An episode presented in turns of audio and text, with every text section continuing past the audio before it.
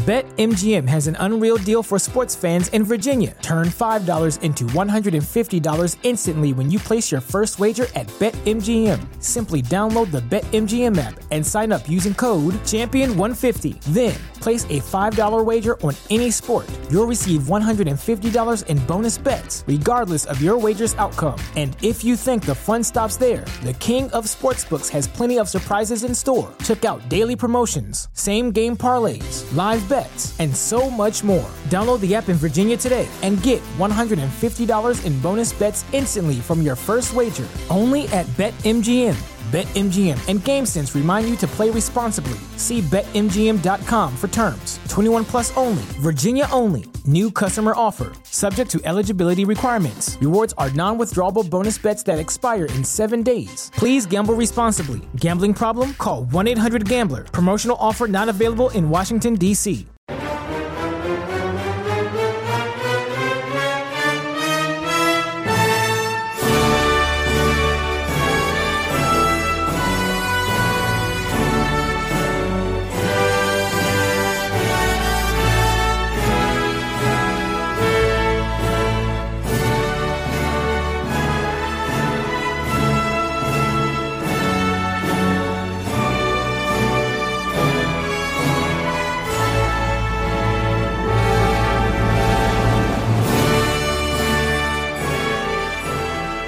What is up, Top Rope Nation? Episode 264, and it's all about the Macho Man Randy Savage. Yes, indeed.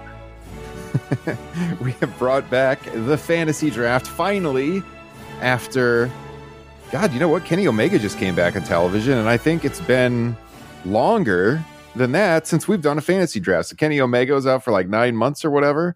And our last fantasy draft, Kenny Omega was still wrestling because we did the best television matches to ever air on regular television, cable or broadcast, because he and uh, Brian had had that match at Grand Slam. So, boy, it's been a long time, and we got a great topic tonight. I think Randy Savage. As I said, I'm Jack for this. Kyle, you ready? Look at that hat. Look at the sunglasses. You got the mood set, my friend. This draft, okay, an auspicious start. It feels like everything's working against us but there is no way. All right, I got my hat here, got the glasses, but there is no way we're not doing this draft. You know why? Show you something right here, oh, right now. Okay, let me show you something oh, right oh here. What's he taking right. out? oh Be- my oh, god! Because history beckons the Macho Man. this is amazing. Wow. Let me tell you. You must something. be watching this. That is gorgeous. Let me tell you something right now. Wow. Try to deny doing a draft. I got a microphone that doesn't work. Who knows where Epic. people are? We're doing three people, and by God, we're gonna kill it tonight, baby. Unbelievable. If you're not watching the video stream, Kyle just pulled out a Macho Madness robe. Orange. Sequins Incredible. and all. Incredible. He's, he's walking around his room currently wearing this thing. Hard to do with the cord, buddy. As Kyle would say, I've never seen anything like this in my career. Unbelievable. this is fantastic. I love it. There, oh, we can see the madness. there you go. History beckons, baby. He is wearing clothes under the robe, so. Oh, you think it's so? safe. It's safe for now. Very awesome. I love it. Justin, you got the classic 80s Macho Man purple uh, t-shirt on. Freaking, this is oh man, this might be my favorite wrestling shirt, to be it's completely honest. And of course, this guy wrap me oh, out. Yeah. Oh yeah. The Hasbro. Yeah. The Hasbro out.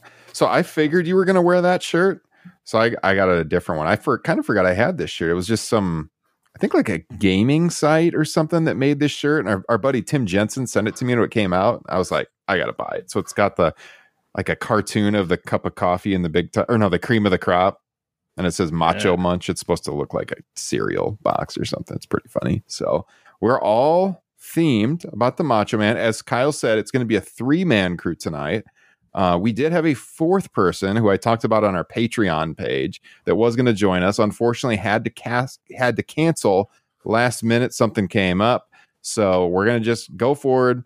Us three, five rounds, essentially the 15 greatest matches in the career of Randy Savage. And as we've done on these shows in the past, afterwards, I will put up the results over on our social media pages. You all can vote and see who you think has the best collection of matches. So if you've never heard one of these before, as I said, it's been a long time. It's been about 10 months since we've done a fantasy draft. There are quite a few in the archives. We did a Bret Hart's greatest matches with our friend Ryan Huffman. We did WrestleMania's greatest matches with Adrian Foster, SummerSlam's greatest matches with Liam O'Rourke, uh, Ric Flair's greatest matches with Nick Diaz from Veterans Minimum, uh, a great Blue Wire pod as well. We did uh, The Undertaker's greatest matches with someone who shall not be named. I love that so bad. I was like, got some bad like, takes I'll lately. get to that one, yeah. Oh, I'm gonna get to that. he was one. fun on the draft. He may be having some really bad takes on Twitter.com lately, but we uh, all have check that one crisis. in the archives. Yeah, check that one out in the archives. Did I hit all of them? Is that them all? I I don't know. We've done quite a few. They're always fun. So uh, if you don't know how it works, before we get into it, essentially, I did a randomized draft order drawing before we went on the air. This was actually when we still had four people, Hmm. and it was going to be myself, then Kyle, uh, then our guest, and then Justin was going to pick fourth. But now since it's just three, Justin will pick third, and it'll be snake style. So we'll go, you know, zigzag back and forth through the rounds. As I said, five rounds covering the greatest matches in the career of Randy Savage. And before we get to overall pick number one, I think we've kind of done this in the past when we're focusing on a certain wrestler. Uh, you know, like what does Randy Savage mean to you? Like, where does he rank on your all-time list? Were you a big fan growing up of the Macho Man? Start with you, Justin Joint. Where where is Randy Savage on your pantheon of greatest wrestlers? I think he would have to be on my Mount Rushmore, to use an old phrase or an old gimmick that we did all the time. Um, I am pretty sure he was the first bad guy that I liked as a little tiny mark that I was. I mean, his his charisma and talent in the ring were just so undeniable that it was impossible to not at the very least appreciate the Macho Man Randy Savage. Agreed, Kyle. I think a case could be made, like if you were to rank all of the WWE performers all time. If you take out the five cornerstones of the promotion Bruno, Hogan, Austin, Rock, Cena, like the big time moneymakers. Mm-hmm. Okay. If you take those five out of the discussion, Randy Savage has a case to be the best all around performer of the rest. Um, mm-hmm. In preparing for this draft, certainly I knew a lot about him. I knew what matches I wanted to do, I wanted to check out, um, but I wanted to revisit them and this is the beauty of the guy. I still, after all these years, was able to gain, like, I don't want to say a new appreciation, but a further appreciation of him in the ring. Like, I wrote on the Facebook group about his 1986, just how like phenomenal it was. And like his body movement, especially in that era, 86, 87, was just like unparalleled. His jabs, his selling, his entire WF career, just storyline after storyline, just great one after great one. I mean, other than like Dusty Rhodes in 1990, I don't think he had a bad feud. He came in, what a tour de force, how he came mm-hmm. in in 85. Um, could be intense by being quiet. Uh, mm-hmm. I mean, I, I would be hard pressed for there to be anyone out there who thinks that Randy Savage is not one of the greatest all around performers in the history of this business. I mean, that would just be atrocious to say otherwise. I was just waiting for you, you know, wearing a Randy Savage robe to be like, yeah, he didn't mean shit to me. Yeah. I was Halloween for him one year. It was fun. Well, that you know, and, and, he transcended pro wrestling too. Like I had tons mm-hmm. of people in my life who never watched it, and they everybody has a, a Macho Man imitation they can do. Yeah, everybody knows him. I mean, I'll bring him up to my students, and they know who he is. And I mean, I mean, he was barely even alive during their lifetimes at this point. You know, I teach 14 and 15 year olds, and he's been gone since 2011. And they all know him. Uh, it's just, mm-hmm. you know, everyone knows the Slim Jim commercials, obviously. You know, like our wives are not wrestling fans. You know, they all probably, when they first met us, if you would have said, Hey, do you know who Randy Savage is? They all would mm-hmm. have known. Oh, yeah. everybody knows him. So I mean, I agree with what both of you guys said. I think you know to your point, Kyle, how he was just the jabs. He was kind of a high fly, like he'd come off the top rope, obviously with the flying elbow, but he was like so agile. You know, a little bit smaller guy, very quick. And then you know later in his career, he had some surgery, slowed down a little bit, but was able to evolve his style. You know, and he was even he kind of relied more on the brawling. You know, late in his career. Uh, and then to your point, Justin, I, I agree. Like as a kid, being pretty young, you know, I was very much drawn to him for the charisma, obviously the voice, those promos. It was more the and that age more the promos than the wrestling itself, and then it was later on than, than the wrestling too. Like this is the co- complete total package. You know, who didn't think if you were a wrestling fan and you know the theme music, the great theme music, if you were a mm-hmm. wrestling fan, who didn't walk down their graduation thinking about Macho Man Randy Savage as that song was playing Pomp and Circumstance? How could you not? Uh, I mean, he had everything that a that a pro wrestler should have, and I really enjoyed going back and and reliving some of his greatest matches too, and gaining a even more of an appreciation for some of them. And there's some, I think there's some gems here that we're going to uncover that you might not find ranked highly on, you know, like a Dave Meltzer star rating list or even on Cage Match. You know, we'll see what we come up with. I, I think the early ones are going to be fairly obvious, but as we get into rounds four and five, might get pretty interesting here. Yeah, well, and what's notable, I think, about the shift from a four man to three man draft is we were all joking, the three of us privately, about man, whoever gets that fourth pick, you know, you're going to have to get creative. Yep. Well, now we don't have that issue. Yeah because I think most people know what the top three in this draft are going to be. Probably in the exact order they're going to be, but then it gets real interesting. So, hmm so with that said, let me just go first round. Number one overall pick. I'm leading it off here, and I'm to go with the obvious one WrestleMania 3, Savage Steamboat. You know, I debated another one um, you know, maybe to get a little cutesy with this pick. But I think when it comes down to it, you kind of have to take this match just because of its legendary status. It was the greatest match in the promotion's history for many years. I mean, probably up, what would you say, Kyle, to like 94? Uh, some might say yeah. Bret Bulldog, but no, I mean, I, def- definitely 94. Some, yeah, I mean, no no early like it before 92 it was definitely the best match. Yeah. Um i mean i'd give it five stars. The next wwf match i gave five stars to would be the rumble 92 yeah. So that yeah. was the gap in between five star matches in the promotion. Yeah so i mean we've talked about this match before on the show i mean obviously it inspired many people to become pro wrestlers we've all seen it countless times um, when I tried to get my wife into pro wrestling, this was the match I showed her. The first time I watched a full length match with her, it was this one. Um, and I looked at that because I thought about showing her Bret and Austin too, but this was a shorter match. I wanted to keep her attention span. Mm-hmm. Now I kind of wish I would have showed her Bret and Austin, to be honest with you. but and I know that's the approach you took, Justin, with your wife, is you showed mm-hmm. her Bret and Austin. Yep. But I mean, this one's in the running, and I just I just can't imagine taking anything else uh, with this pick. Justin, any thoughts on this match? Uh, no, just a, a, something you mentioned right there with it, you know, being a shorter match. Uh, spending the last few days watching a lot of Randy Savage matches, it is, you know, I shouldn't say shocking, but how many gems he has that are not long. Like he he could do a lot in a very little amount of time. Um, and that just goes, you know, back to what we said at the very beginning with the way he wrestled and, you know, how much purpose he put into every movement. I, I think more so than almost anybody. It it never looked like he was trying to get from you know A, B, or C. He w- he was in the match, and it always looked like he was in there to win it. You know, he wasn't performing, um, or like acting, I should say. Yeah, agree. All right, so that's number one overall. Kyle, take us to your pick in round one.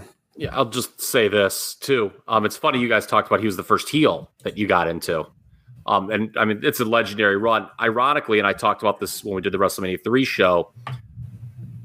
Growing up, there was not a single match where I wanted somebody to win more than Ricky Steamboat at WrestleMania 3 against Macho Man. I know this is a Macho Man draft, but uh, man, I mean, that feud, that, that's the feud. I, I waxed nostalgic about it when we did. That's the feud you know, that you just picked number one, Brian. The the blow off to that feud was what made me a wrestling fan for life. So a worthy number one selection there. I think the criticism of it, how oh well they had it all pre-planned. I think that's a stupid criticism. Yeah. Okay. Yeah. And, and we talked about that, I believe, on the WrestleMania three draft, and uh, I think we talked about it when we reviewed the Savage doc too. Did we not? Mm-hmm. I think Okay. so. But all right, number two, I think is a pretty easy selection. Uh, I think you can make a case this is maybe a five star match too. While you're at it, uh, Randy Savage taking on the Ultimate Warrior at WrestleMania seven, and I know, well, other than Chris Jericho and maybe Bryan Danielson, no one's really running up to Pat Vince McMahon on the back these days. But uh, let's give that senile old dog uh, some credit here on August 18th, 2022. This match between Savage and the Warrior at WrestleMania 7 to me is Vince McMahon's vision of pro wrestling done perfectly. Like this is what he wants. And I don't Mhm. think when I think of his vision for it, I don't think it was ever done better with not just the match, but the post match hmm that counts for me when including in this match. That's what maybe puts. I mean, okay, you maybe roll your eyes when Randy or when Warriors like looking up at the heavens and starts talking to himself. That's kind of stupid, but that's clearly over. That you know, then outweighed by the incredible reunion, grown pe- uh, adults in the crowd crying when that happens. I mean, it's not often wrestling does that to us. It's just an all-time moment. And the fact that Savage coaxed that match out of the Warrior is a really incredible performance. I've said it before when talking about it. I don't know who came up with the idea for Warrior to walk to the ring, Mm-hmm. But that was the MVP of the night, whether it was Savage or maybe a Pat Patterson, because not only did it physically ensure Warrior wouldn't blow up five minutes from the match like he always did, it made the match feel special before it even started. So Randy Savage, the Ultimate Warrior, to me at Mania 7 is the very logical number two choice in this draft. Plus, also, you know, just the story that they were telling with Elizabeth after, hmm you know, like, and the crowd shots. Uh, yeah, it's a great match. And then, of course, you know, the kicking out of the multiple flying elbows is so memorable too. And yeah, I mean, it wasn't it wasn't the last time he got a good match out of Warrior either. So And- testament to him. and obviously they've got the career-ending stip, and that was a time when stip matches hadn't been totally bastardized. That live crowd really bought into it. Like it felt like, okay, hey, one of these guys is out of here, and it's incredible. You know the story they tell from start to finish. Savage goes in as the heel. He's the guy who cost Warrior the title at the Rumble. You know, allowing Iraqi sympathizer Sergeant Slaughter to win the title, and then when it's all said and done, the match is done. Here's Savage reunited with Elizabeth, people crying. He retires, retires as a babyface. hmm And you know, and that stuff. and that that's why we all agreed that we won't be drafting any matches past 1991 from WrestleMania 7. Is it my turn? Yeah. WrestleMania 8, Randy what is Savage, yours? There we go. Flair. One one year later is what I will be drafting. Uh, when I originally thought I was going to be drafting uh, number four, I, I was upset because I was going to miss out on these three kind of cornerstone uh, Randy Savage matches. Because I think there is a pretty significant drop off when you take into account both the in ring quality and the significance and moment of the match, the prestige of it. Um, and, and this definitely falls into that. And an all time great, at least memorable feud going in with Miss Elizabeth in the photo shops and whatnot. And even though young Justin Joint was uh, upset, well, maybe not upset, but sad that he didn't get uh, Ric Flair and Hogan at WrestleMania 8. Uh, th- it's undeniable that this is a far better match than those two could have ever had. oh yeah. Yeah. It, you know, obviously an infamous match because Flair blades, and Mhm. he thought he was cool to blade because it two matches before Bret Hart bladed, but Bret was able to get away with it and told Vince it was hard way, and Ric didn't get the memo, and Ric got screamed at. But I, I, you know, look, I mean, I know blood's a big topic now here in 2022. I like blood. Blood was real cool to see it in 1992 WWF. Uh, Justin mentioned the storyline for that match. Uh, as some know, and I know you two are part of that some, I'm covering 1992 now with Liam over at Squared Circle Gazette.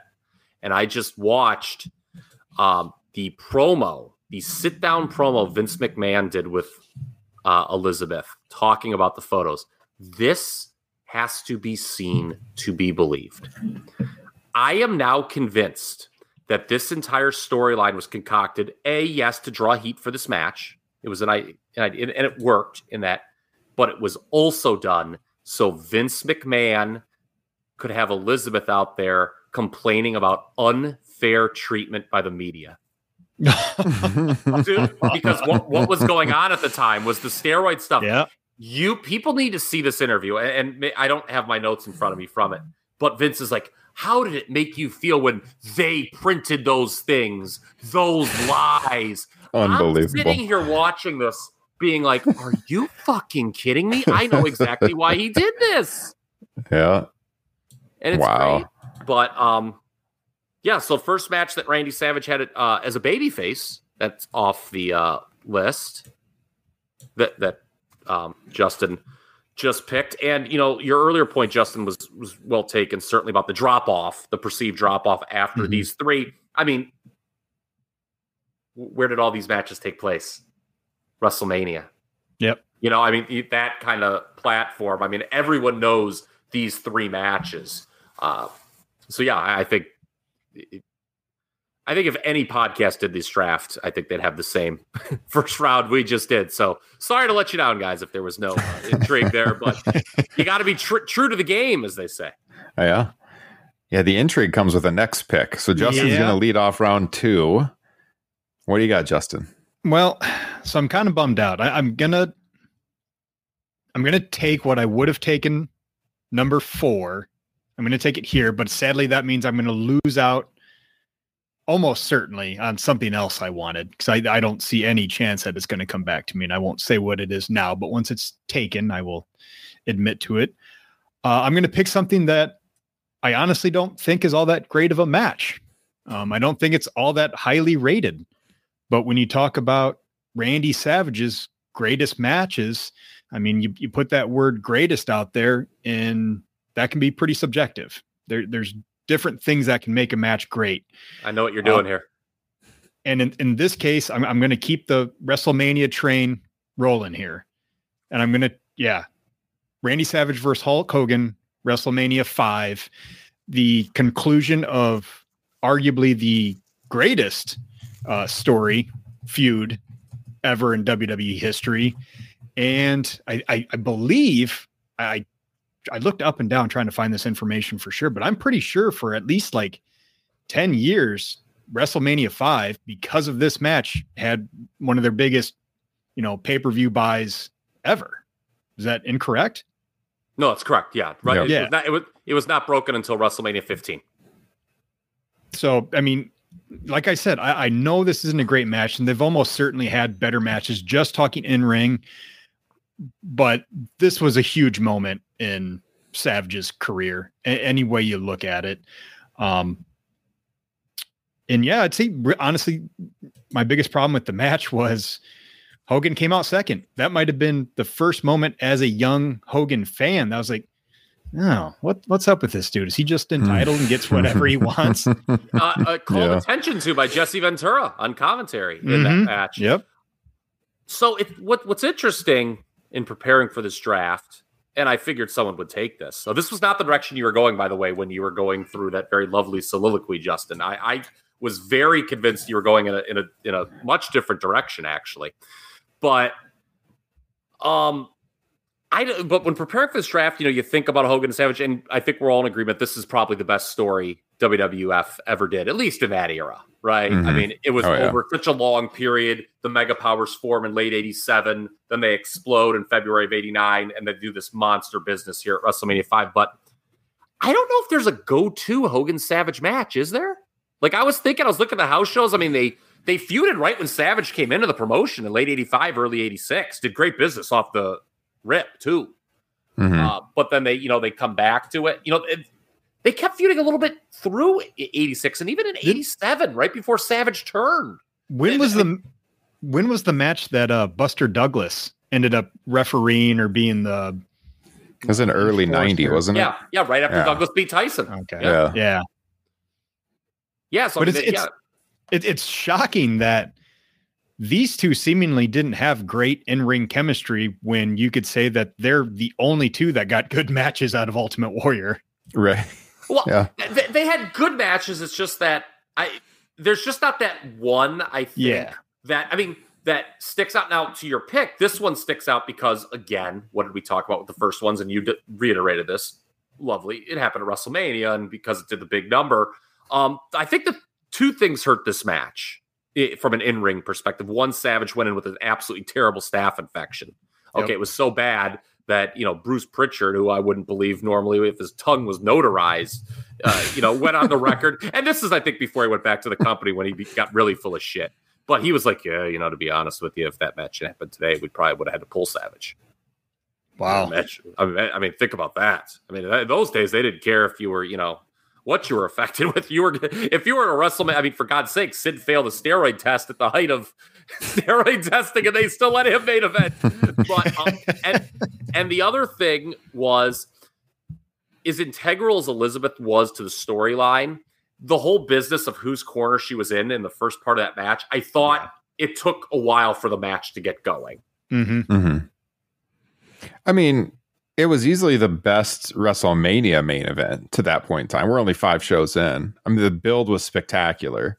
I think just, I mean, just it's an iconic match, and I, I, I think with you describing it, I thought this was the direction you were going. Actually, I did, Justin, and this is the match I would have taken at this point because Wow. Oh, that's you- good to know. That's good to know because that's the thing that kills us with with these drafts is like, you know, I certainly would not have taken that now if I thought you know it could come back to me, but.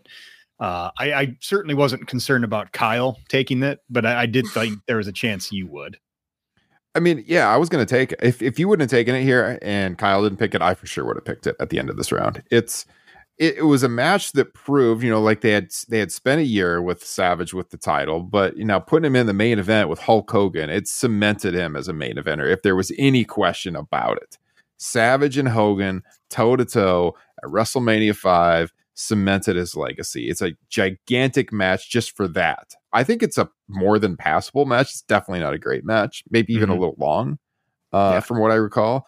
But it's uh yeah, I, I would have picked it here. I think it's it's a second round pick with three people easily. And I think if we would have had four people on, I think it might have gotten picked in that four slot. Well, it would have been probably because it would have been your pick. I, w- So, I would have yeah. taken it. Wow. Yeah. Wow. If if you know our guest hadn't picked it third, who knows? Who knows what direction that person would have went in? But yeah, yeah, I think it's a good pick. Thank you. And who can forget the promos too? I mean, God, I could just watch a loop of the Savage promos leading up. In fact, I used to. if once mm-hmm. in a while, I would watch this YouTube video, and it was Randy Savage's greatest promos. It's just this mashup, and it had a bunch of them from this feud. So, oh yeah, the, the the ones that like were cut in studio. Yep, lose, stuff. The- completely losing his mind, and I the- hate your guts. That one, Yeah, yeah, the- so yeah. good, so good. All right, Kyle, what do you got? All right. Uh, well, this is what I would have picked at number four, and know I'm definitely going to pick it now because I don't think there is any chance in hell that Ryan's going to pass on it with two picks coming up. Oh, Uh, but I'm going to take the best match to ever take place on Saturday night's main event. That would be Hmm. Randy Savage and Bret Hart from November of 1987. Let's work a body part for Dick Ebersol, boys and girls. okay, who said we can't do a little limb work on uh, the 11:30 time slot on NBC? Come on now. Um, this uh like I said, it's the best match, history of Saturday's main event, my opinion. It was a nice showcase for Bret when he was still a tag wrestler. So I know you two Bret Hart fans love that. And it was again, we talked about what a great seller Savage was. You know, having to take the boot off um, was great stuff. You didn't see that a lot, particularly in TV matches of WWF of that era. And I loved because this was right after the angle where Honky shoved Elizabeth and the Mega Power subsequently formed. There's this urgency at the start of the matches, which is just great. Like Neidhart and Jimmy Hart circle Elizabeth like vultures, mm-hmm. and he mm-hmm. keeps like jumping out to save her, and it creates this awesome dynamic where okay, Savage is wrestling just this tag wrestler, but he's distracted, he's outmanned. You know what's he gonna do? Um, this is a great match, an mm-hmm. absolutely great match. Um, from a star rating perspective, yeah, I, have got it, you know, right up there, you know, in, in a group for competing for number four. So I'm very happy I got this in this spot. Yeah, I was just gonna say I rewatched. This was one I rewatched. I hadn't seen it in many Same. many years leading up, and I would have for sure picked it. You son of a bitch! So mm-hmm. how, for- how, how long had uh, Savage been a baby face at this point? Oh, two months. Boy. Two, two months. Two, three tops. Like I mean, he he really didn't officially turn until the Mega Powers formation. Like it was a deal where on TV it was, and it was quite awesome. Where Honky Tonk Man, who had like just won the Intercontinental title on a fluke, like a month after, started calling himself the greatest Intercontinental champion of all time, which you know, it's something that would like really work, I think, with today's audience. You know, like these people, like you motherfucker, are you? Is this guy kidding me? But like with that, even with the 1987 WWF audience, they're like, who is this fucking guy kidding? this guy's no good, you know. And yeah. Randy Savage, and how the feud started originally, Savage took offense to it on television. He's like, "No, I'm the greatest Intercontinental Champion of all time," mm. and and he is and he came out. There was a confrontation, and that's what led to the match. But like Sa- like it was Hogan coming out with the handshake that really cemented Savage as a babyface. Although he had been getting cheered for several months leading up to that, even in return matches with Ricky Steamboat on the houses. Yeah. It's a good pick, man. I would I would have taken it for sure. Did you have this high in your list, Justin? Uh, when I thought I was going to be drafting four and five, I yeah. was deciding between three matches, and this was one of them. Okay. A hard one to let go. A hard one to let go. It is, man. Especially, you know, just it, such a great showcase for Bret Hart as a singles wrestler, and then also a way to cement uh, Randy Savage in that babyface role with just the way the match was laid out, as Kyle had already said, with you know t- having to take off the boot and working the leg the entire time. A fantastic move and uh, one of the most uh, fluid, uh, like body slam into a small package finishes I- have ever seen. A beautiful finish. Yes, it yeah. did not look phony or forced yeah. at all. And also, not... you get Je- you get Jesse Ventura uh, burying the Boz before the match starts. Oh yeah, makes yep. me laugh mm-hmm. hard too. They show him He's, coming out. Yeah, yeah. Uh, just just for you know those who are keeping score at home, taped November 11th of '87, but aired uh, November 28th. So there you go. 17 day lag time. And as you found out, Justin, those Saturday night's main event shows can be a little difficult to find there on the Peacock. Oh Jesus Christ! That you know.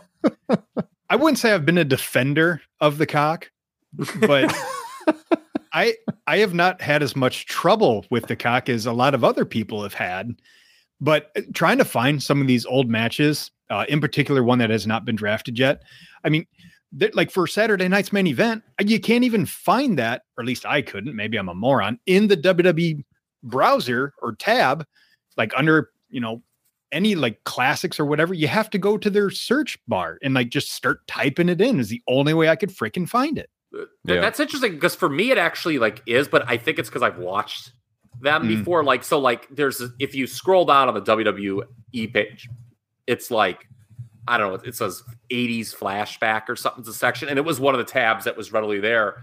Um, but no, I had the same issue with some of these matches where like to find old Coliseum videos, like I went to the Coliseum video section and it wasn't there. And I was like, what the hell? They don't have all these up. But I searched them and found them. I almost sent you a very arrogant text, by the way, this afternoon, Justin, when you were like complaining about the cock. oh God. I, I, was I was gonna be like, oh hey man, if you like need to know like where they are, I'm like, I probably know, and I'll just you could just ask me. But I didn't do that because I also because I because number one, I didn't want to come across as arrogant. Number two, I didn't really want to help your drafting. I want- I want you to see a few less matches, buddy. Yeah, yeah. Um, you know what? With my pick here, I'm debating a couple You of directions. two. Yeah, two picks actually, and I'm debating directions here because I feel like there's some technical, like in ring work wise, there's better matches out there, but there's a match just hanging there that's on my list.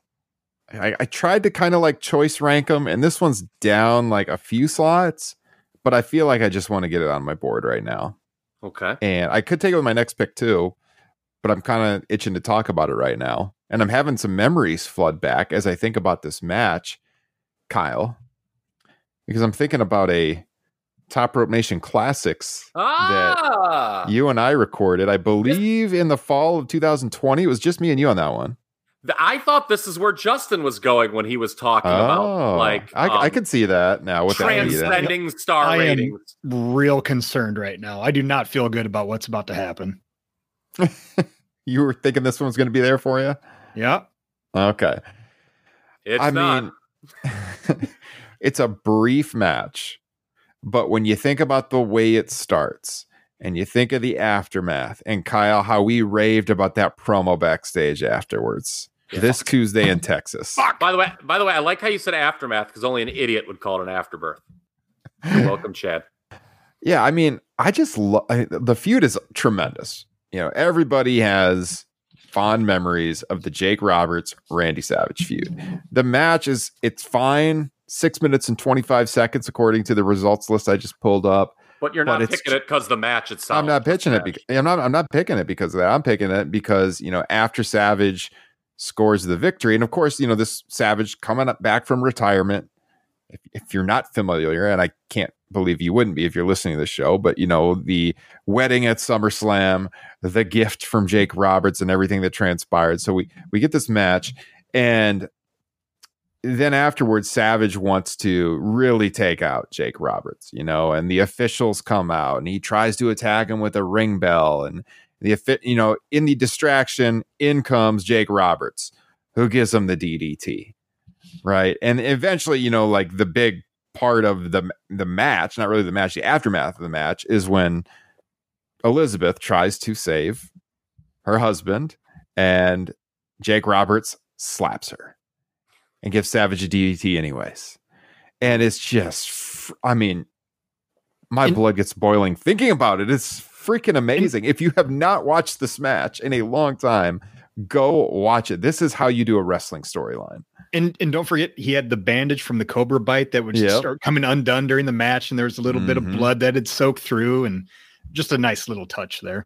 Yep. And afterwards, Jake Roberts cut a promo comparing slapping Elizabeth to having an orgasm. yes, it's so good. I on our Top Rope Nation Classics, if you're a patron, I have that whole interview, the audio in the show. I remember cutting that in there because it's Yeah. just just so good. So again, like it's it's the story.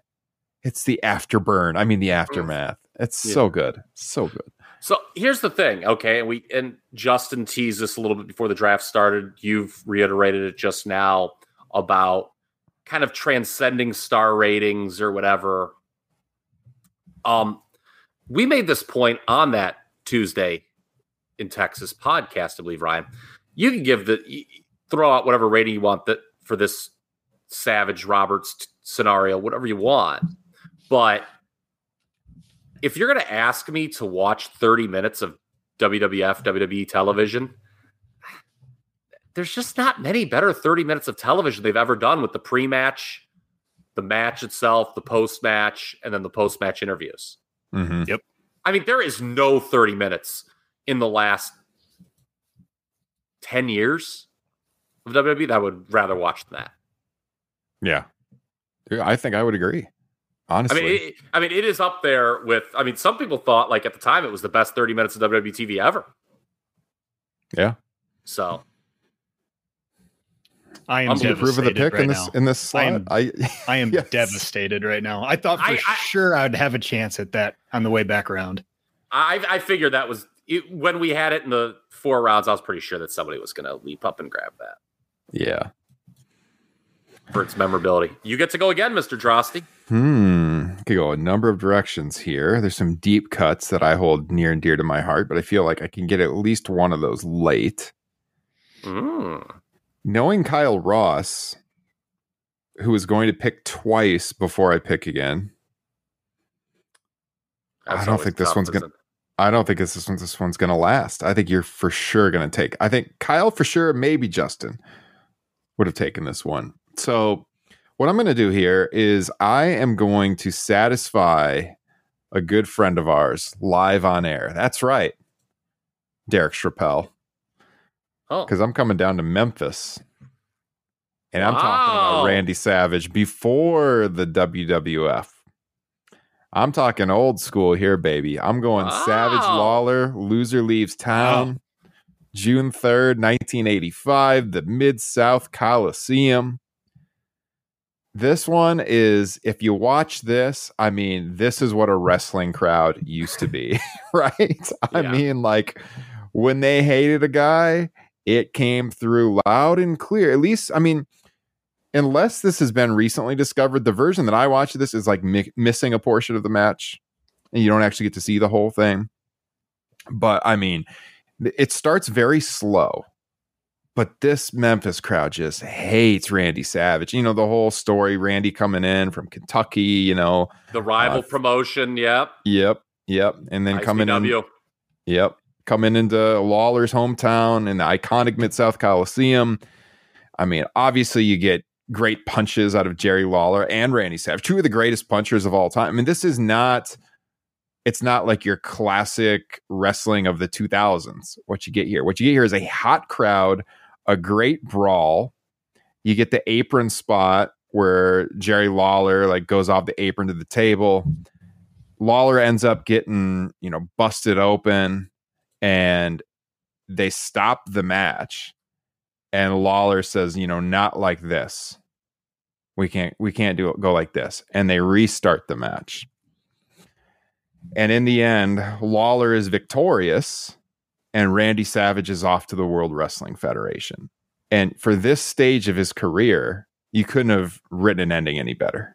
Right? I mean, like what Savage did with the rival promotion, working there, coming to Memphis is iconic. It made him a star in that region. And eventually people went back around the country and they saw this stuff and saw how good he was during that era too, before he was the macho man that we came to know and love years later. And I just, I mean, honestly, just the crowd, the crowd just makes this match. So I, I had to get this one right here. And Kyle, am I right? Would you have taken this one before it got back to me? Do you think? Probably not. I was thinking I could have waited to the last round to get this. You, su- you Oh. surprised me a little bit. So Thinking like um, Kyle Ross here. well, here's something. You talked about the stipulation for this match. Loser leaves town. hmm Could you please reread that date for us all? Re June 3rd, 1985. yeah, and guess what happened after he left town? Guess where he went? Who, Savage?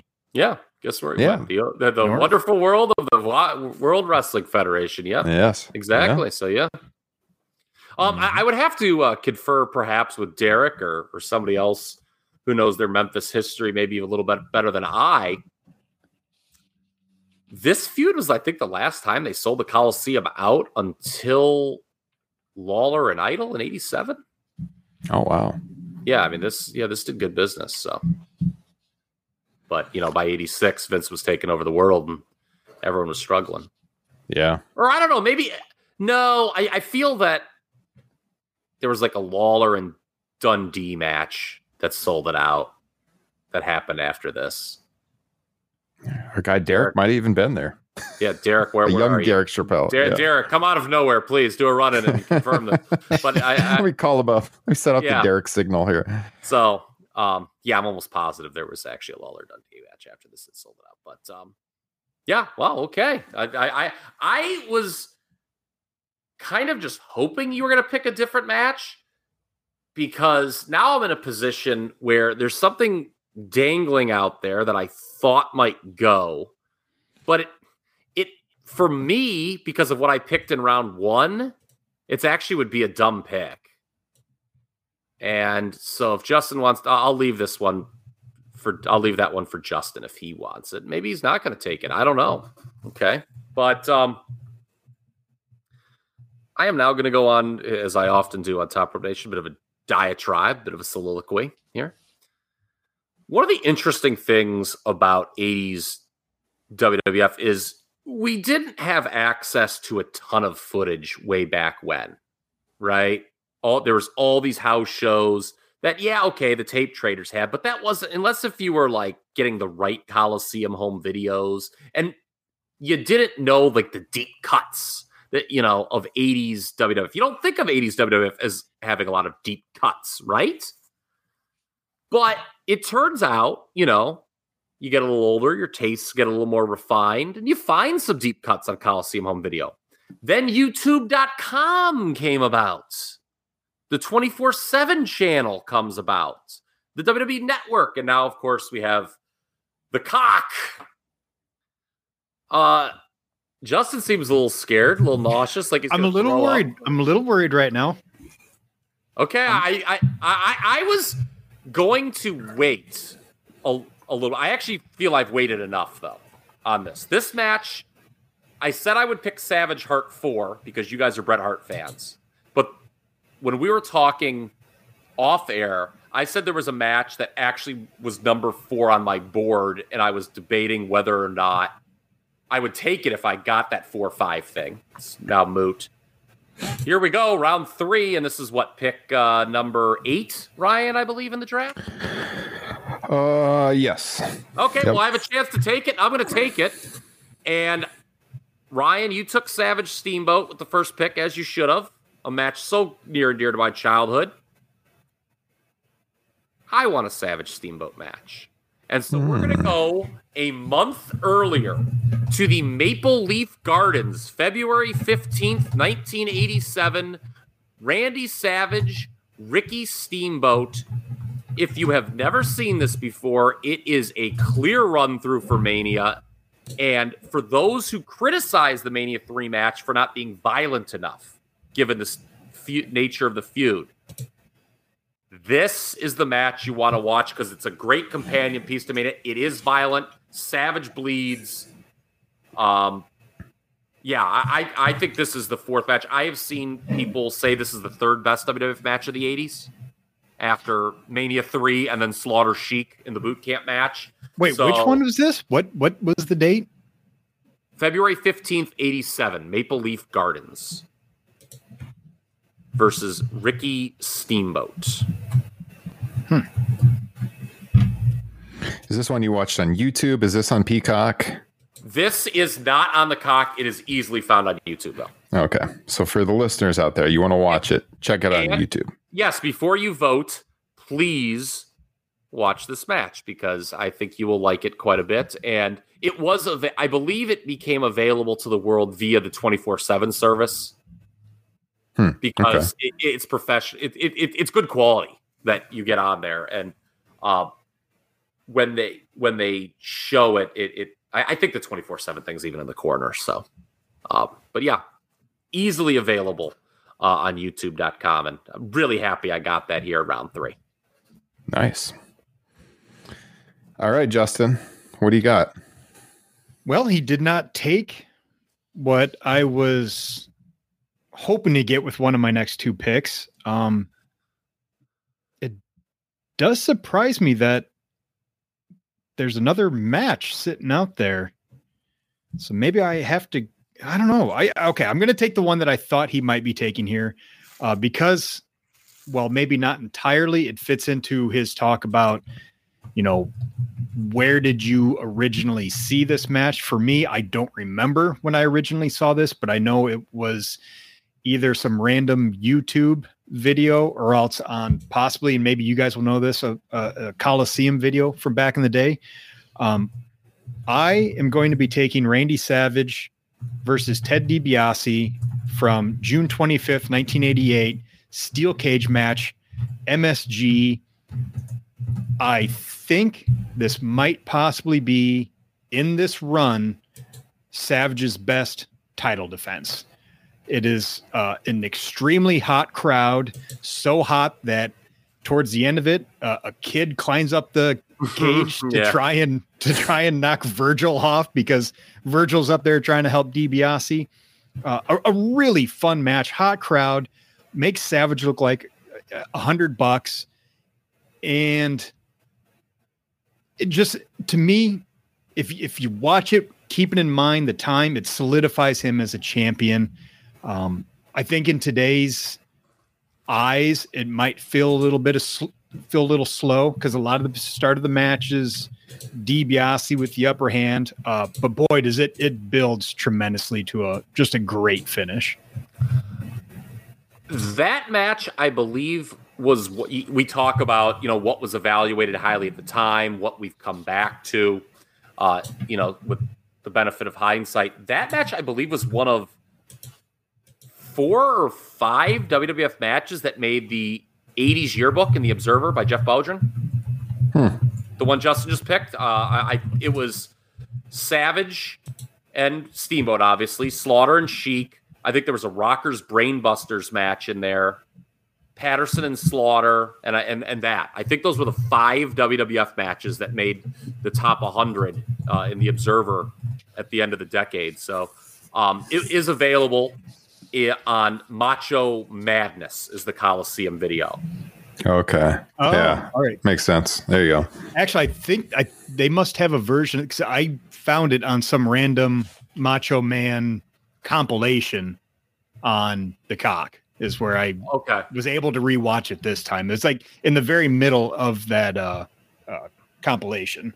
What's funny about that match is so you know, like so many, I would dub tapes from the video store back in the day, and the Macho Madness tape I found and I dubbed it. I don't know if you this ever happened to you guys. There was something on the tape that fucked it up, and you couldn't. Yeah. So like, I would go back to watch it, and it like didn't work. Like you couldn't see, and so I, I for the longest time never saw this tape because my copy was all screwed up. A few of those tapes in the 80s had that. I do remember, um, I think it's like an old Michael Jordan tape I had, had that problem. God. like Michael Jordan's playground. And I used to like my parents dubbed it for me. I still watched it, even though the tape would like move around and stuff on the screen. So I know exactly what you're talking about. Mm-hmm. But yeah, that, that tape has a ton of Savage DiBiase on it. Uh, you, I would agree with you, Justin. This was his best title defense from the run. We also should make mention, you know, when you picked Savage and Hogan earlier, and I believe it was Ryan made the point about solidifying Savage at the top of the card. Let's talk about this 88 run he had as champion because WWF was really running a risk by, you know, because Hogan was going off the road to do no holds barred. And, you know, for somebody else to step, another babyface to step in and fill that void was a big deal. And they had enough confidence in Savage for him to do it, but it was a risk. And him and DiBiase drew well. That was like the thing, because, you know, it's funny now we we all know business falls off a little bit after WrestleMania, right? Mhm. And after the first three WrestleManias, business fell off pretty substantially. They kind of, you know, would take a bit of a break for them. You know, Hogan didn't get a big, you know, I mean, Hogan and Andre was put on ice after Mania 3. Hogan and Orndorff didn't start till late in the summer in 86. But this was uh, of, you know, following the early WrestleManias, Savage and DiBiase was like the one post Mania main event program that really drew well. And and that was, you know, certainly not the norm. I think through the first like after the first like I don't know, what was it like 12, 13 manias, you know, there was not a hot post mania program except this one. I don't think there's probably very many instances where you had kind of a, a heel and a baby face at the peak of their powers or you know, at- at the peak of Mhm. their their love or their hate. I mean, both these guys were right there at that time period. Yeah, DiBiase's first year in the promotion is like an all timer as a heel. I mean, just with the Mhm. introduction of those vignettes, really good stuff. Um, but yeah, I mean, it's funny. Like ninety six to two thousand is very much not the norm in the WWF when business continued to climb post Mania when they were just on that ride. Uh, WWF. Uh, other than that period, business never go, went up after Mania except eighty eight. Hmm. Interesting. I, would you have to go to like Bret and Owen for at least a good. I don't know drawing power wise, but a good feud. Po- you know, coming out of Mania.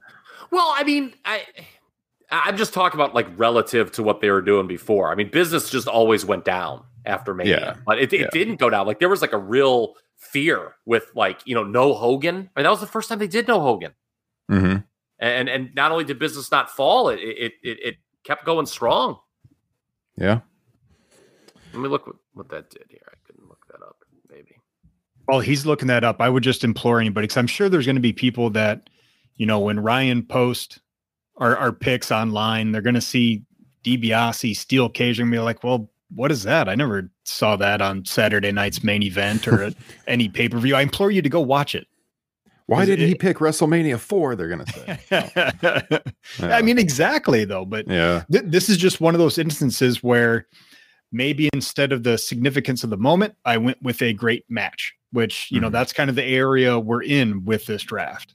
Yeah. Hey, be- Before AEW told you to Google it, Top Rope Nation told you to Google it. Uh, that's right. For, for the record, uh, that show uh, did 18,300, which was very, very good with no Hogan. Interesting.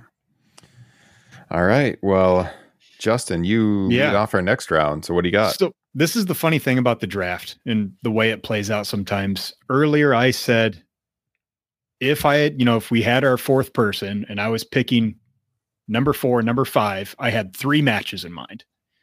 One of those matches is still is still on the board right now, Same here. It- and I'm not going to take it right now. um, Cheeky Justin Joint. I'm I'm gonna take another match that I think there's a good chance it could fall to me, but I just don't want to risk it because I would. I think this would be number two behind uh, uh, Ryan the asshole Drosty taking the Tuesday in Texas match. Wait a minute here. Yeah. you, you took my match, man. You took my match. I just don't want to risk. I don't want to risk that happening again. Um, this is another instance where it's a pretty average to above average match, but it's what comes after that makes it an all time moment. Mm. Nah, I don't think it's the one you're thinking of, Wait a Kyle. s- I think I know. I think I know what it is you're talking. Did this match happen in 19 in the mid 90s? Let me just say that. Let's say it happened June 25th, 1984. 96. Oh, okay. I thought you were going a different direction. Okay. 1984 CWA Star Wars the Mid South Coliseum, Randy Savage and Lanny Poffo versus the Rock and Roll Express. This is the pile driver table spot match. Okay. Where you- Wow. If you go back and you watch this match, it's funny because Lanny definitely thinks he's the one who's going to be the superstar coming out, uh, which doesn't end up being the case, obviously. It's a fun match, you know. It, it's it's pretty chaotic. It's a great showcase for the the tag team wrestling of Rock and Roll Express, and then you have, you know, arguably one of the the first table spots ever in professional wrestling, and it's a doozy. Wow. Very nice. Wow. So you guys both went with Memphis. I see your guys are splitting the Derek Chappelle vote, I guess, a little bit there. yeah. So I uh I posted this in the Facebook group, ironically. Like it was funny. It was like the anniversary of it or something. And Meltzer was talking about with somebody. I just posted the tweet. I forgot we were even doing a Savage draft when I posted that. I just thought it was cool because yeah, I love that table spot. I think it was like the first big table spot. This is obviously five years before Flair and Funk when they did that. But yeah, Mhm. I love this. Th- This was like one of those first matches that like I remember you know when when you hear about things um that like you know I heard about I was like oh man I want to see that so bad. And again when we got like the explosion, the proliferation of footage on YouTube, I remember it was like one of the first things I sought out. And it was like so cool to see it like lived up to the hype. and I think it's still there. I believe that is where I rewatched it in the last couple days was YouTube. What's the exact date on that match again? Uh 625 1984. Okay. Nice. So I did. That's not where I thought you were going. Um, with that, interesting that you had it that high, Justin. You had that in consideration if you were in the four or five snake position. No. Oh, No. that I, I decided to pass on that Oh, match okay. that I'm, I I'm had. sorry, I misheard. I misheard because y- you're right. Because it's funny because I had a uh, three matches I was deciding between. Had I been in that position, uh, I picked two of them. Honestly, uh, are incredibly Savage and Hart and Savage and Steamboat uh, from Maple Leaf Gardens, and I'm going to pass on the other one too because I don't think it fits with. It, it would. I don't think it fits well with what I have so far. I wonder if it's the same one I'm thinking of. Maybe I'll pick it with my last one. Um, but the, and you know, I don't know. Maybe I lose the draft by picking house show matches. I don't care. You know, I'll be honest with you guys. Okay, I voted for myself in every draft we've ever done. okay. I, I voted for myself. Actually, I didn't vote for myself in the SummerSlam one because fucking Liam kept taking all the ones I wanted, and I should have Yeah. known better. The one guy that yeah knows me, but he just was picking them off like a book. But um, I'm going to go with the blow off of my favorite house show feud of all time. And the pick is from June 14th, 1986, in Madison Square Garden. We will go Randy Savage teaming with adorable Adrian Adonis hmm. against Tito Santana and Bruno Sammartino in a steel cage. Let's talk about this. All right. I said it's the blow off to my favorite house show feud of all time. Feud starts. Savage steals the Intercontinental title from Santana in February at the Boston Garden. Uh, they then work MSG every month after that. There is a rematch in March uh, where Savage intentionally gets disqualified.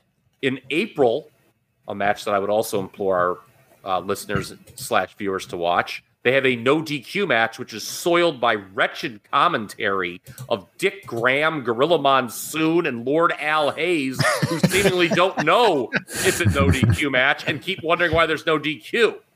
Um, Savage cheats to win there by bullying around the referee.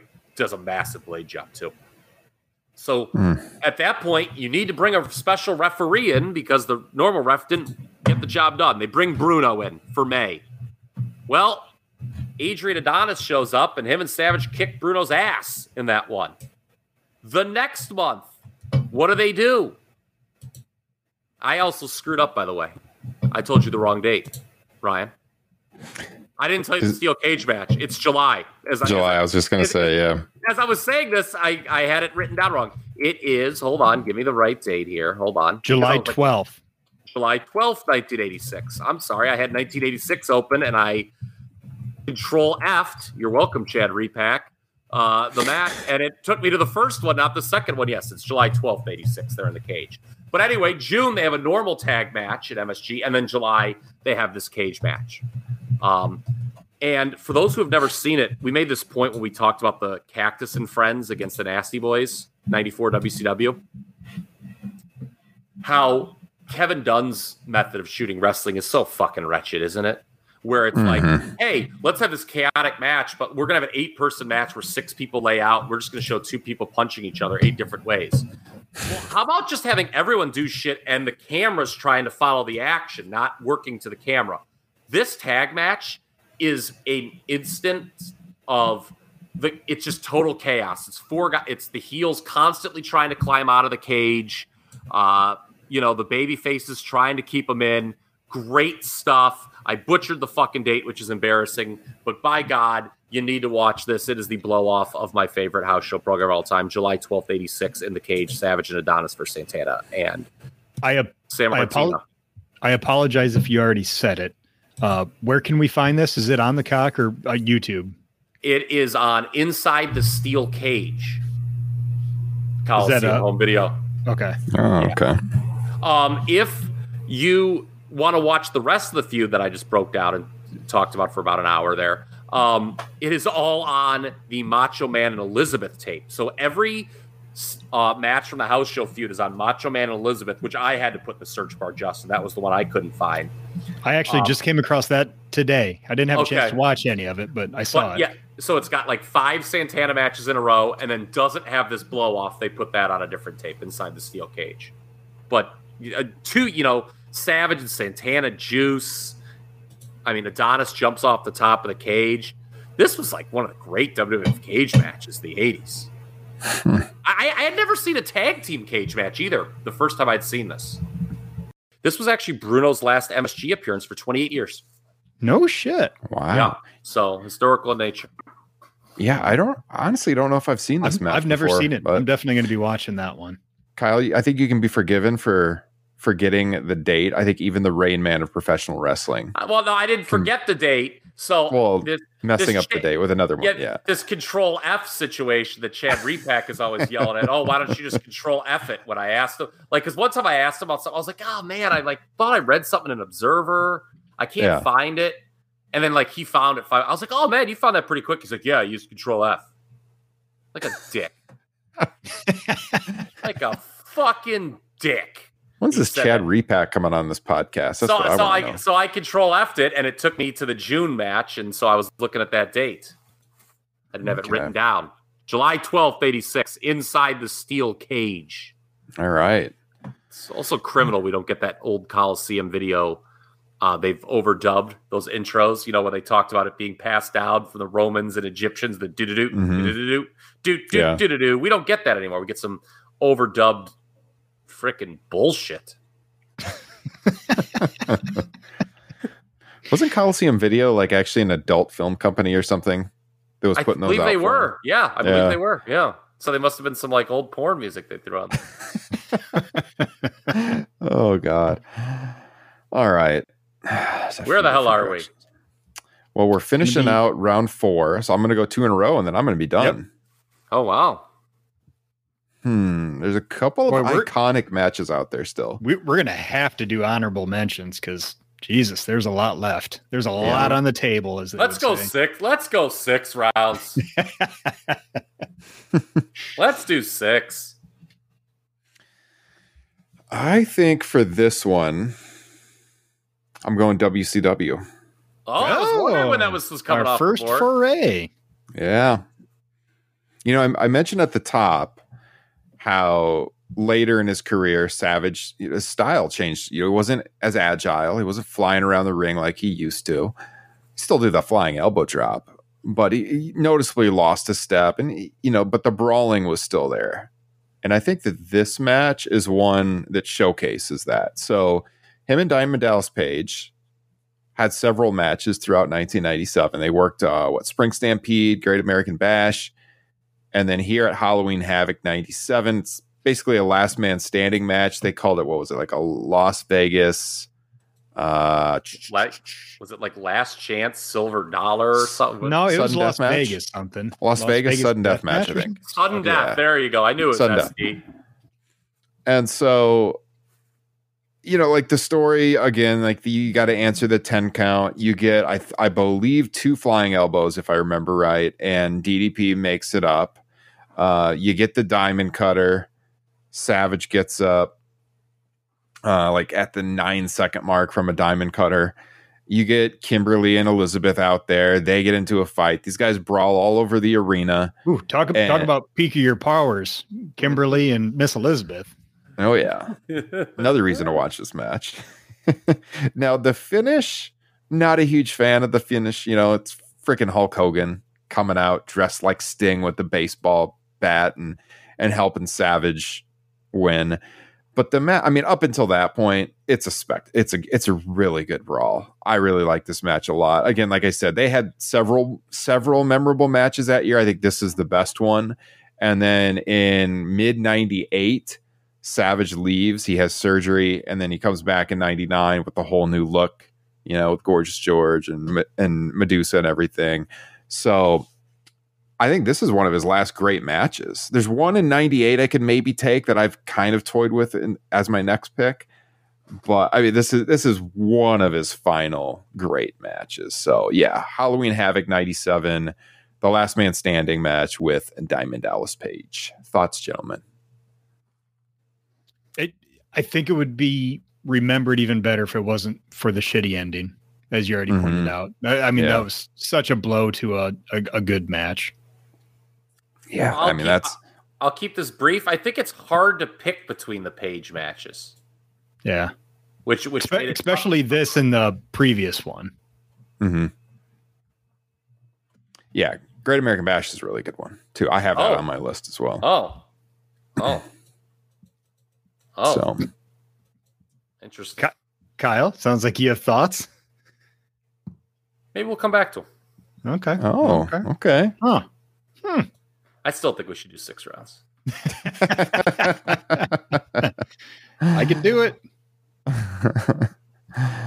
um yeah i mean there's a lot of directions to go so that So you- you that finishes another round one. four to start round five and with my final pick this might be my deep cut pick maybe i'm trying to remember the coliseum video this was on it might have been it was either like rampage or invasion 92 and i can't remember which one uh it's a tag match Fucker. savage Sorry. and bret hart Yep. taking on Ric Flair and Shawn Michaels. Um, this one was taped in July of '92. I didn't write down the exact date. I just wrote July '92. You have the exact Twen- date, Justin? 20th, July 20th. 1992. Right around the time And- of the ladder match.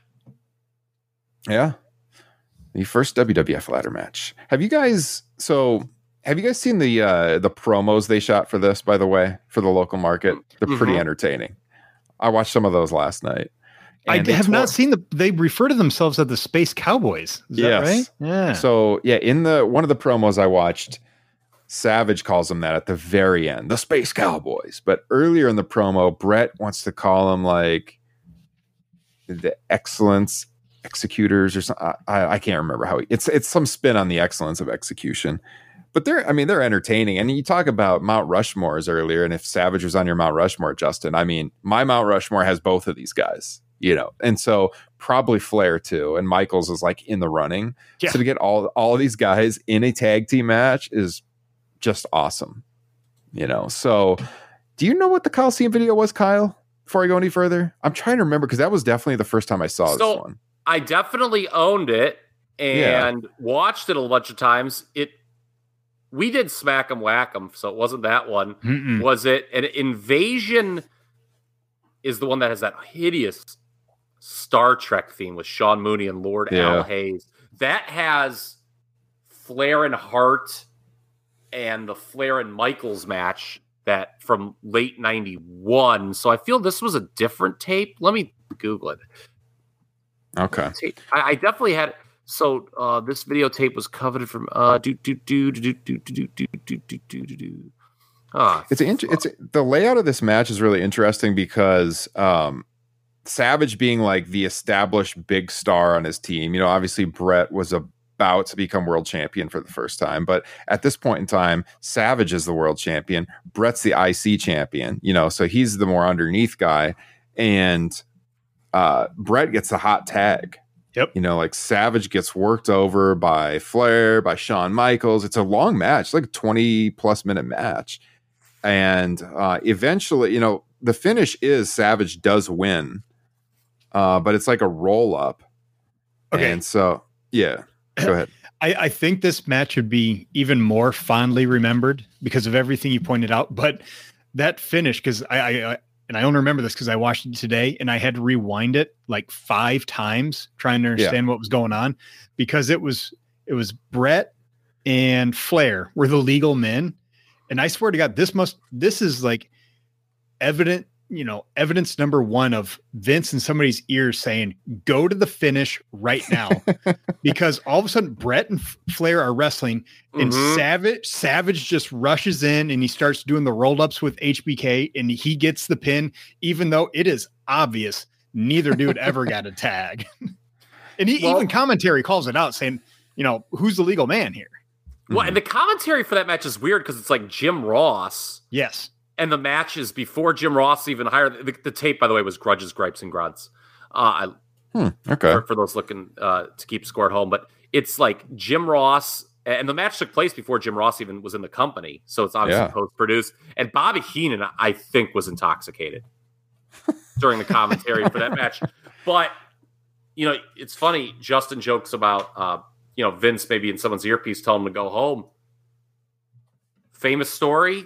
Two months later in Hershey, Savage and Flair the title change. Remember, he made him redo the match. He went out there, he stopped it Mhm. through a shit fit. So I mean, yeah, Vince was he had something against Savage and Flair matches, you know, whether it was Yeah. blood or them not doing what he wanted. I just think it's a cool match because it shows like you got these young rising talents in there. Savage could have been the star of the match. He's not the star of the match. He, you know, he kind of makes the young guys look really good. It's a changing the guard. I mean, it's two of the biggest stars of the 90s, two of the biggest stars of the 80s mixed together, world champion, IC champion teaming up. You know, obviously this wasn't like a a huge pay-per-view match or anything like that. Uh, so it's it's more of a deep cut for sure, but the star power is undeniable. You're bridging two eras it's Savage showing that he could recognize talent. You know, like Bret's talked about how him and Macho wanted to work a singles feud for the world title. Didn't happen. Uh, could have been great, but here we get this unique match with him teaming, and uh, yeah, I really like it. So I'm gonna finish out my draft with this one just to get it up there on my board. It would have been a strong consideration for my last pick. Nice. All right, Kyle, what do you got? Are we doing five rounds or six? I think, in the sake of my editing, five, but we can we can call out honorable mentions. Just yeah, we, we got a lot of mash at the end. honorable mentions to Yeah. call out. Okay, well, hmm, do do do do do do. Uh I'm gonna so I, I'm actually going to pick something to counter either of yours, Ryan, here in this situation. I'm all, I'm going deep cut. I think I've decided. Also, from 1992, let's hit the European tour. Oh, Okay. Here we go. Randy Savage and Shawn Michaels, April 14th from Munich. oh, nice. This That's- was, there you go. You know, uh, as I mentioned earlier, you know, I'm doing, you know, uh, Squared Circle Gazette with Liam. We're talking about 92 right now. So I've gone back and, and you know, we're at the start of Shawn's heel push. God, I love it. Was it a revelation? There were not a lot of good, great new characters coming out of the woodwork in early 90s WWF. Obviously, The Undertaker is the exception to that rule, but Shawn was such a breath of fresh air. I'm going to be honest with you. I think I like 92, 93 Shawn better than like 95, 96 Shawn. He had higher end matches in that period, but like, I as a baby face, I mean, it's taking your clothes off. What are you doing? I, I, love 92, 93 Shawn when he's coming in his own as a heel. So give me April 14th from Munich. Savage uh, against Michaels. One of his, his first title defenses. I'm embarrassed to admit I've never seen this match. It was on. I just it was one of those that I, it was on my list to get to before this draft. It just I couldn't get there. So I think it's on now- the world world tour tape, I believe. for It's also any, on YouTube and Daily Motion, as I'm looking at right now. Yeah.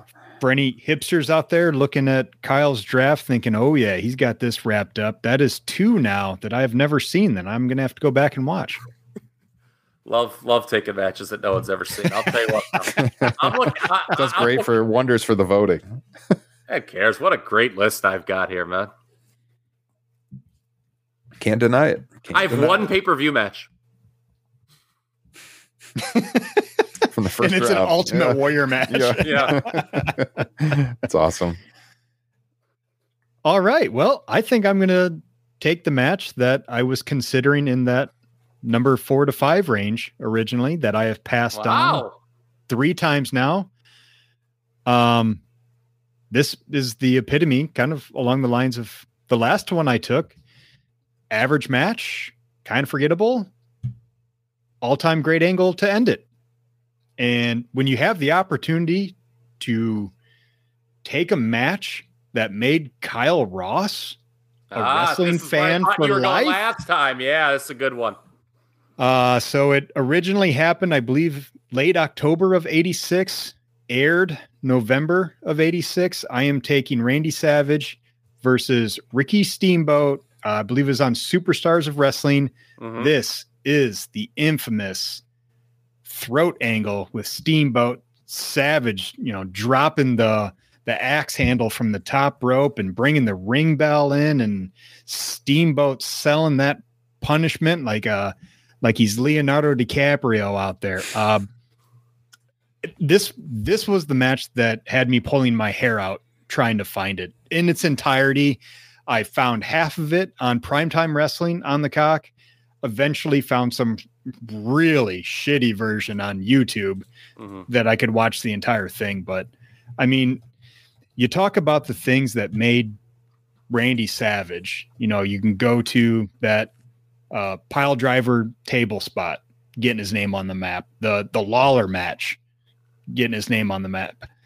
You know, Liz being attached to her. You know, becoming IC champ, and then it's this going into WrestleMania three, one of the all time angles in pro wrestling history. I mean, Kyle, sing about it, brother yeah, it made me a fan for life. I mean, my dad had to like to get you know pull me aside, tell me the about the birds and the bees of pro wrestling about this. maybe, maybe, maybe, it wasn't all on the up and up because I was freaking out as a six year old child. But uh, yeah, had I look, I fucking lost this draft. Okay, I mean, with the, I mean, I mean, to be clear, I won it.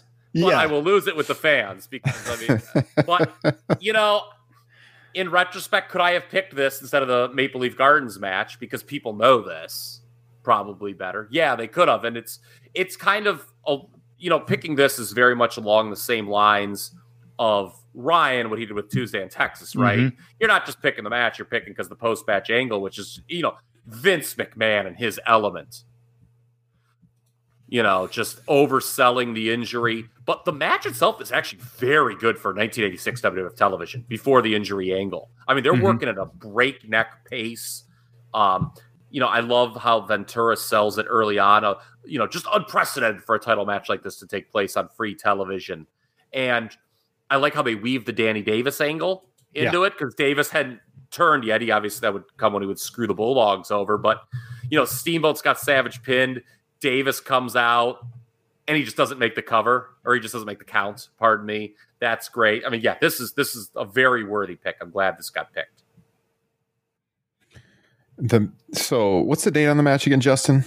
is that the air date or the tape or the taped the, date? The tape date was uh 10 28 86. Okay. I believe air date was November 22. Yes. Okay. Yes debating what I was going to put on the bottom line here as I've been scrolling our results on YouTube. I put in October 86, but yeah, it aired November 22nd, Superstars of Wrestling, 1986. Dang, Boy, man. You, these are some. Talk, talk about a pro wrestler. We, we've never done his draft, but he's got three matches in the Ric Flair draft, and he's now got three matches in the Randy Savage match. Uh, I think Ricky Steamboat was a pretty good professional wrestler. Mm-hmm. And we just saw him on AEW Dynamite this week. That's right. Cal, you got some thoughts on AEW Dynamite. You're going to be talking about those with our, our buddy Jesse Velasquez on Top Rope Nation Extra tomorrow.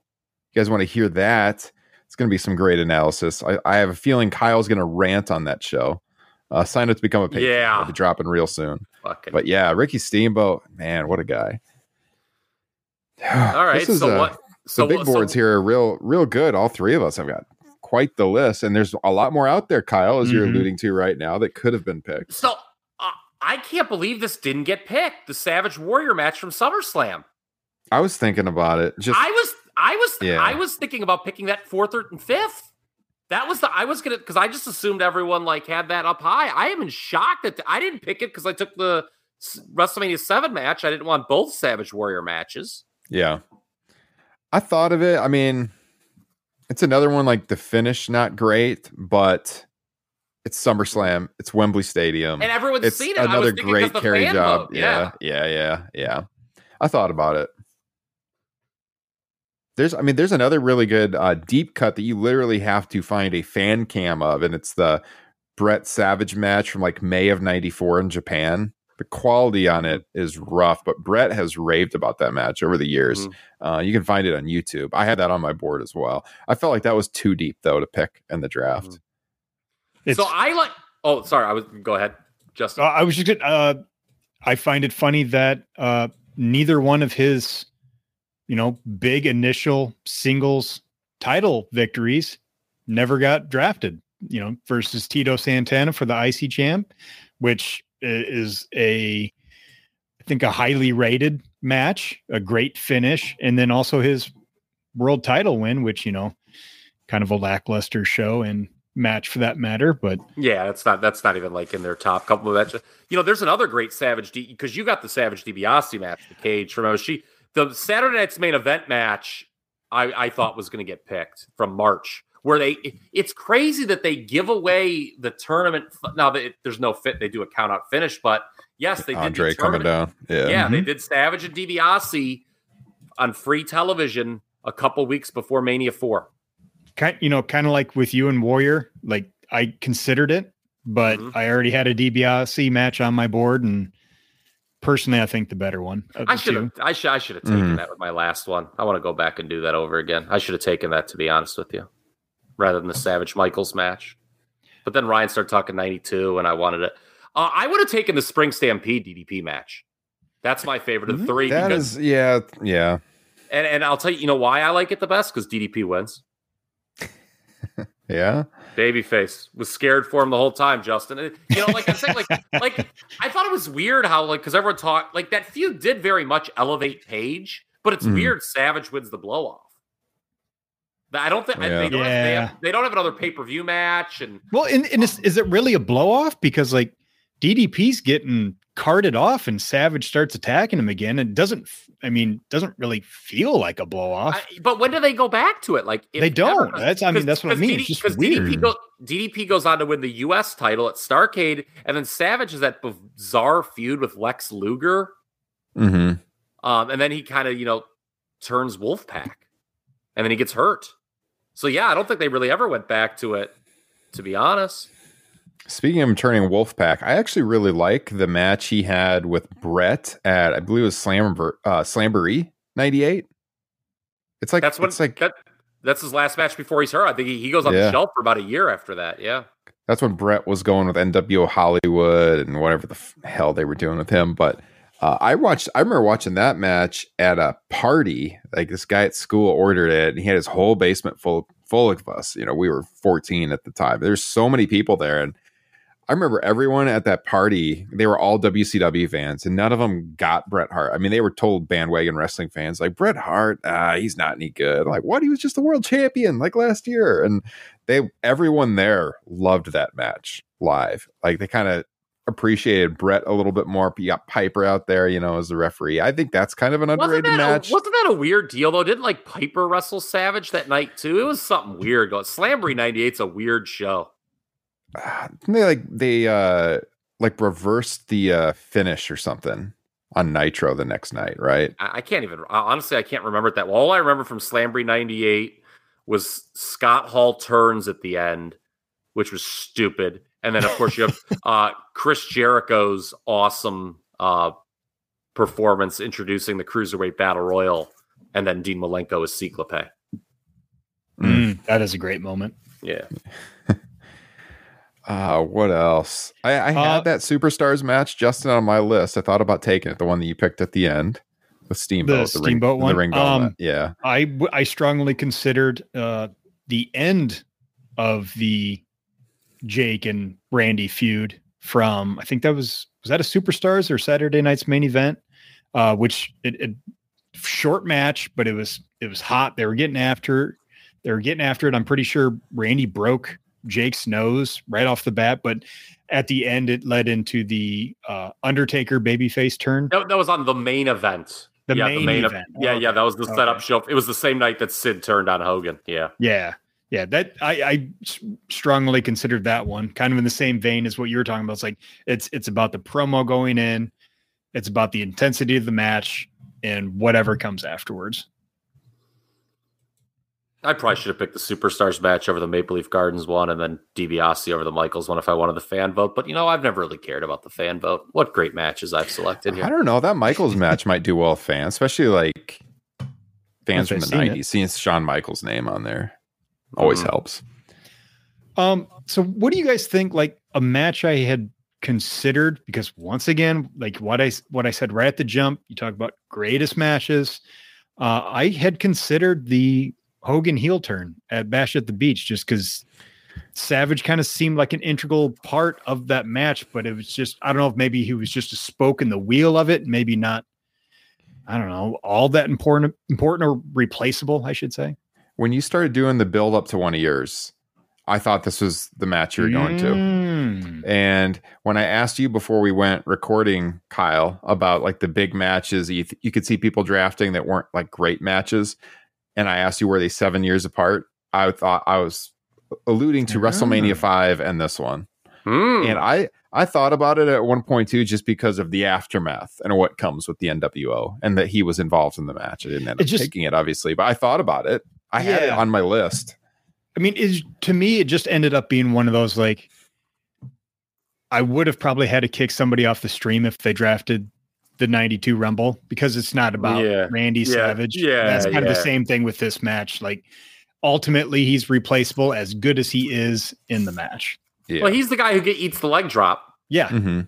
at least. Which but- which adds to it because of, you know, the entire history Hogan. between him and Hogan. Which I Yeah. believe is actually called to by Bobby Heenan. Uh, I actually didn't consider that. I, I legitimately didn't think about like when I thought about WCW.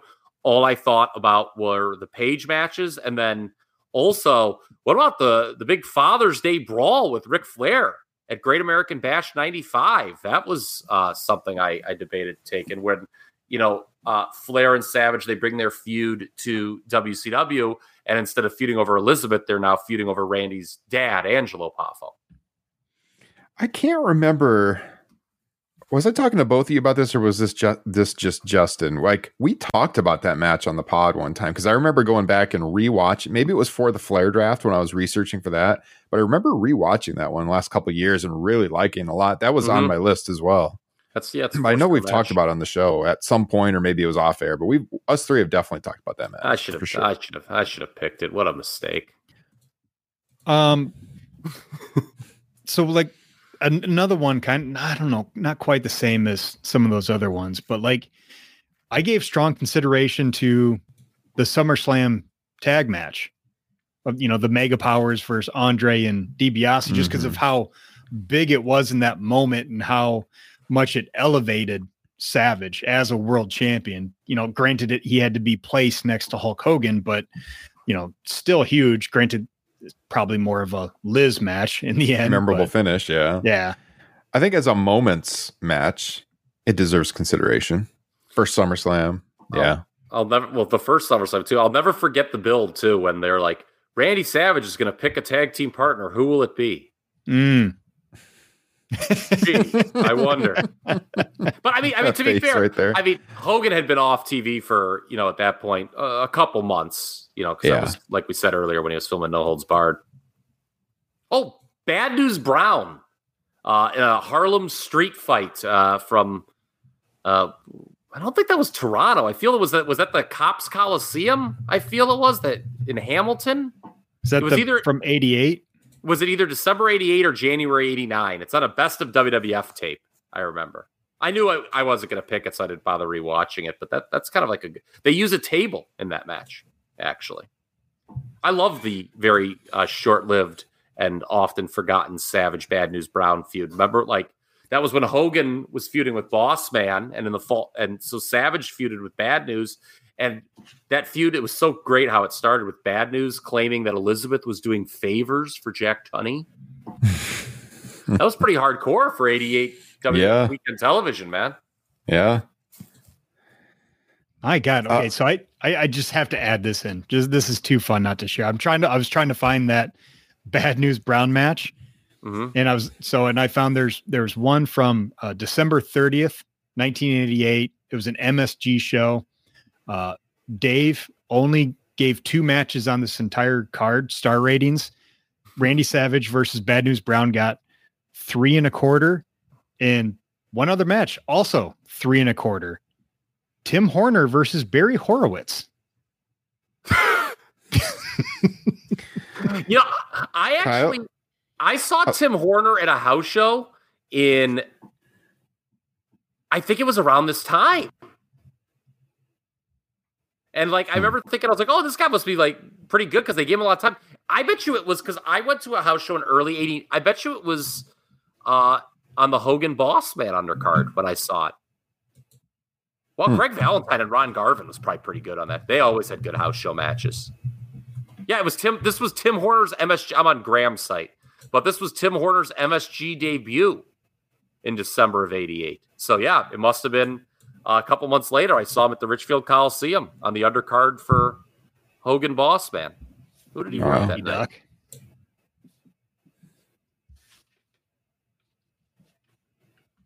trying to find that ball, that bad news one because I, I want to say it was definitely like in Canada, like at the in like Hamilton, Ontario, Copps County. Yeah, here it is. Savage beat Bad News Brown, Best of WWF Volume 19. I don't think they have most of those on the network, do they, Ryan? Like those best ofs. Remember, there was like 20. Yeah, I don't think so. Yeah. Mm. Wow. I mean, I was going to say some of these matches that we drafted, I mean, Dave wasn't super kind to star rating wise. I mean, when we were starting our research for this draft and we pulled up some of the old star ratings and stuff, and even like the Cagematch ratings from uh, wrestling fans, we were kind of blown away by some of the star ratings on them. I mean, Kyle, I guess they just couldn't live up to that women's money in the bank match this year. Fucking get me started on that. or that I've been sitting on that one the entire show. or that four star classic between Mox and Mance Warner. Yes. yep. I mean, Uh, for WrestleMania 5 is not a great match by any means, but I mean, 2.75 versus what Women's Money in the Bank got this year. I mean, Imagine, Come on. imagine, imagine wanting to watch the women's Money in the Bank match from 2022 over Hulk Hogan, Randy Savage. if you said, I like, I like, I don't mean to be a dick, man, but like, if you would say that, like, I would tell you to leave. I would just be go away. I don't want to like ever talk to you. I found it here. So I was at a house show March 17th of 89. Hogan and the Boss Man main evented in the cage. Tim Horner defeated Iron Mike Sharpe in 11 minutes and one second in the opener. wow. How about getting in your seats and watching Iron Mike work 11? That was followed by the Red Rooster pinning the Brooklyn Brawler. So we were really off to a roaring start at that show. Uh, Hercules and Bad News Brown went to a double count out. Isn't that lazy? Jim Duggan and the Bushwhackers defeated Dino Bravo and the Rougeaus. Uh, King Haku pinned uh, Rick Martel. Uh, depending if Haku was giving any effort that night, that had Hillbilly Jim pinned Boris Zhukov in 826. I was Oh. at this show. This is wretched. Sounds like torture. Jesus. the Ooh. fuck is this? uh, Hillbilly Jim pinned Boris Zhukov in 826? Good what kind God. of sick fuck would come up with something like that? Oh. On a more positive note, did anyone consider Savage and Dynamite from Wrestling Classic? haven't seen it, couldn't find it. It's only It's um, it's on- on, it's, on the net. It's on Peacock. It's only a five minute it? match. It's Oh. brief. It's very I- brief. But they, it brought. I had it on my list. It came back to my mind because I'm looking at the star ratings, and Dave actually gave that four stars. I think that's a little generous because it's so brief, but it is a cool match. I mean, Great finish. yeah, thinking about these two guys and what could have been if we could have had like a a really a good singles match that was given time during their primes. I think this is their only singles match they ever had, isn't it? Yeah. Yeah, it, Justin, it's the ma- um not to spoil it if you ever find it, but like it's the first time they I ever saw this finish where Dynamite superplexes Savage off the top rope, but then Savage catches him in an inside cradle, and that's how he wins. Ooh, Mhm. okay. So I'll- it was I'll yeah, it was it was a, yeah, it was a turn. Oh. okay, if you're gonna watch the wrestling classic, watch the whole thing, and I want you to text me when the first round is over to give your thoughts on the six finishes you had just witnessed. All right. You have to do that. If you're going to watch it, you have to watch the whole. It, it- all the matches are really super short on that Yeah. show. But yeah, the first round, the finishes are absolutely stunning. And by stunning, I mean not good. Here's the times of the uh, the first round matches, Justin. 320, 9 seconds, 245, 253, 325, 27 seconds, 417, and 628. All right. Well, I guess I don't have to set aside a lot of time to see it. I I watched Dynamite Savage from that when I was prepping for that interview I did about the Bulldogs book a month ago or so. And I hadn't seen that in a long time. I, I had it on the list, but didn't really consider drafting at any point. It's it's weird that, you know, he he has you know, Dave, that is, you know, gave that a star rating, gave Tim Horner versus Barry Horowitz a star rating, but like uh, Savage Bret from Saturday night's main event doesn't have a star rating. Yeah, Yeah. I don't have the. I don't. I don't even have that actual observer. I have a recap of it. Yeah. D- Dave was just. I mean, it's funny. I joked when I was on Garrett's show, the one time that like when I read old Dave and the way he talked about WWF, like in like '87, it's like the way I talk about WWF in 2022, where it's like this begrudging acceptance that it's successful, but by God, I don't like it. Mhm. Yeah. Yeah. Well, this was fun. We made It the three man team work. We hit a lot of really famous matches and also some, you know, maybe unearth some gems for some of the listeners that you haven't seen and have given you reason to check out some of this stuff. So let us know what you thought. Leave us a message in the Facebook group. If you're not in the Facebook group, join. Link is here in the broadcast description. Give this video a thumbs up if you're watching on YouTube. Of course, subscribe to the YouTube channel as well. I mentioned Kyle is doing Top Rope Nation Extra with Jesse Velasquez. I believe you guys are recording tomorrow. That may We actually are. drop. That might actually drop before this because I got to have time to edit this before I put it out. It'll be really close to the same time. So if you get done with this show and you want to hear more and you want to hear Kyle and Jesse talk about this week's AEW news and everything coming out of Dynamite, become a patron. Oh, by the way, we're one patron away from hitting our goal and releasing that mm. unheard Bobby Heenan interview. So we're at 39. Got to get our 40th patron here real soon. So sign up if you want to hear it. I'll tease this way about the extra show I'm doing with Jesse. All you people out there, and I know there's a few of you out there who say, "Oh man, you always just rake WWE over the coals, and you put the kid gloves on for AEW." You want to hear me go off on AEW? Become a patron, Patreon, easy for you to say, and listen to that show because, not gonna lie, I plan on unloading on old All Elite Wrestling. I'm very interested to hear this show. I'm looking forward to it. a promotion that, in my opinion, has completely lost the plot. Oh, there you go, people. Sign up. We always say we're objective on this show. When there's a reason, go after him. We will, and Kyle will tomorrow. Work or out. shoot, it don't matter. It ain't fucking good, Ryan. It ain't fucking good.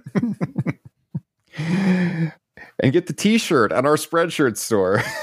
Isn't mm-hmm. good, is it, Ryan? I didn't use the word fucking Kyle, but it ain't good, Ryan. I think it's what the t-shirt says. Spreadshirt, I like topropenation.com. All right, boys and girls, this has been fun, but we're coming up on two hours, so I think it's time to wrap this one up. Episode 264, Top Rope Nation. The great Randy Savage, rest in peace. A lot to go back and relive after talking a little Randy Savage with you guys over the last two hours. Hope you all enjoyed it. Hope everyone has a great weekend, and we'll talk to you again real soon. Take care. Vote for Kyle.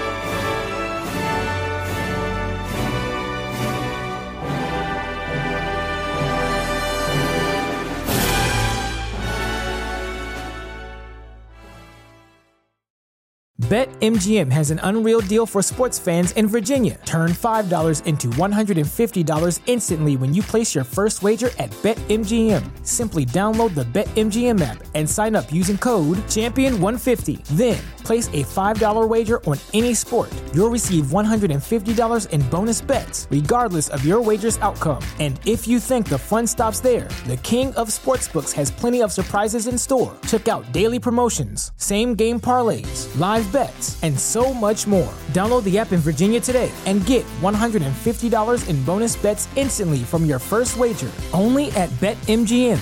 BetMGM and GameSense remind you to play responsibly. See BetMGM.com for terms. 21 plus only, Virginia only. New customer offer. Subject to eligibility requirements. Rewards are non withdrawable bonus bets that expire in seven days. Please gamble responsibly. Gambling problem? Call 1 800 Gambler. Promotional offer not available in Washington, D.C.